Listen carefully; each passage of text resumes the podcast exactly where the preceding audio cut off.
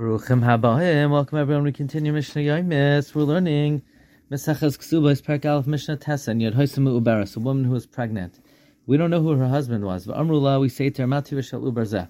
What is the nature of this embryo? Who is the father? She says, Meish Pleni V'kainhu. It's from so and so, and he's a kain.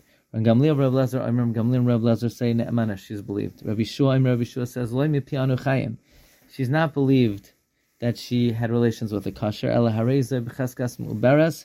She is presumed to be pregnant lenasin or to a nasin or a mamzer, until she could bring substantiation to her claim. Mishnah Yad, Amar Rabbi Yossi, Rabbi Yossi says, There's a story about a young girl who went to fill up water from the spring.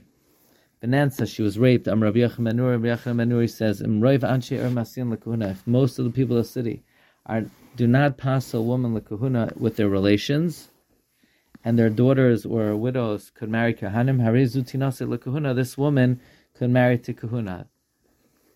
Because we say that the ma'anes came from the rive. Wishing everyone a wonderful day.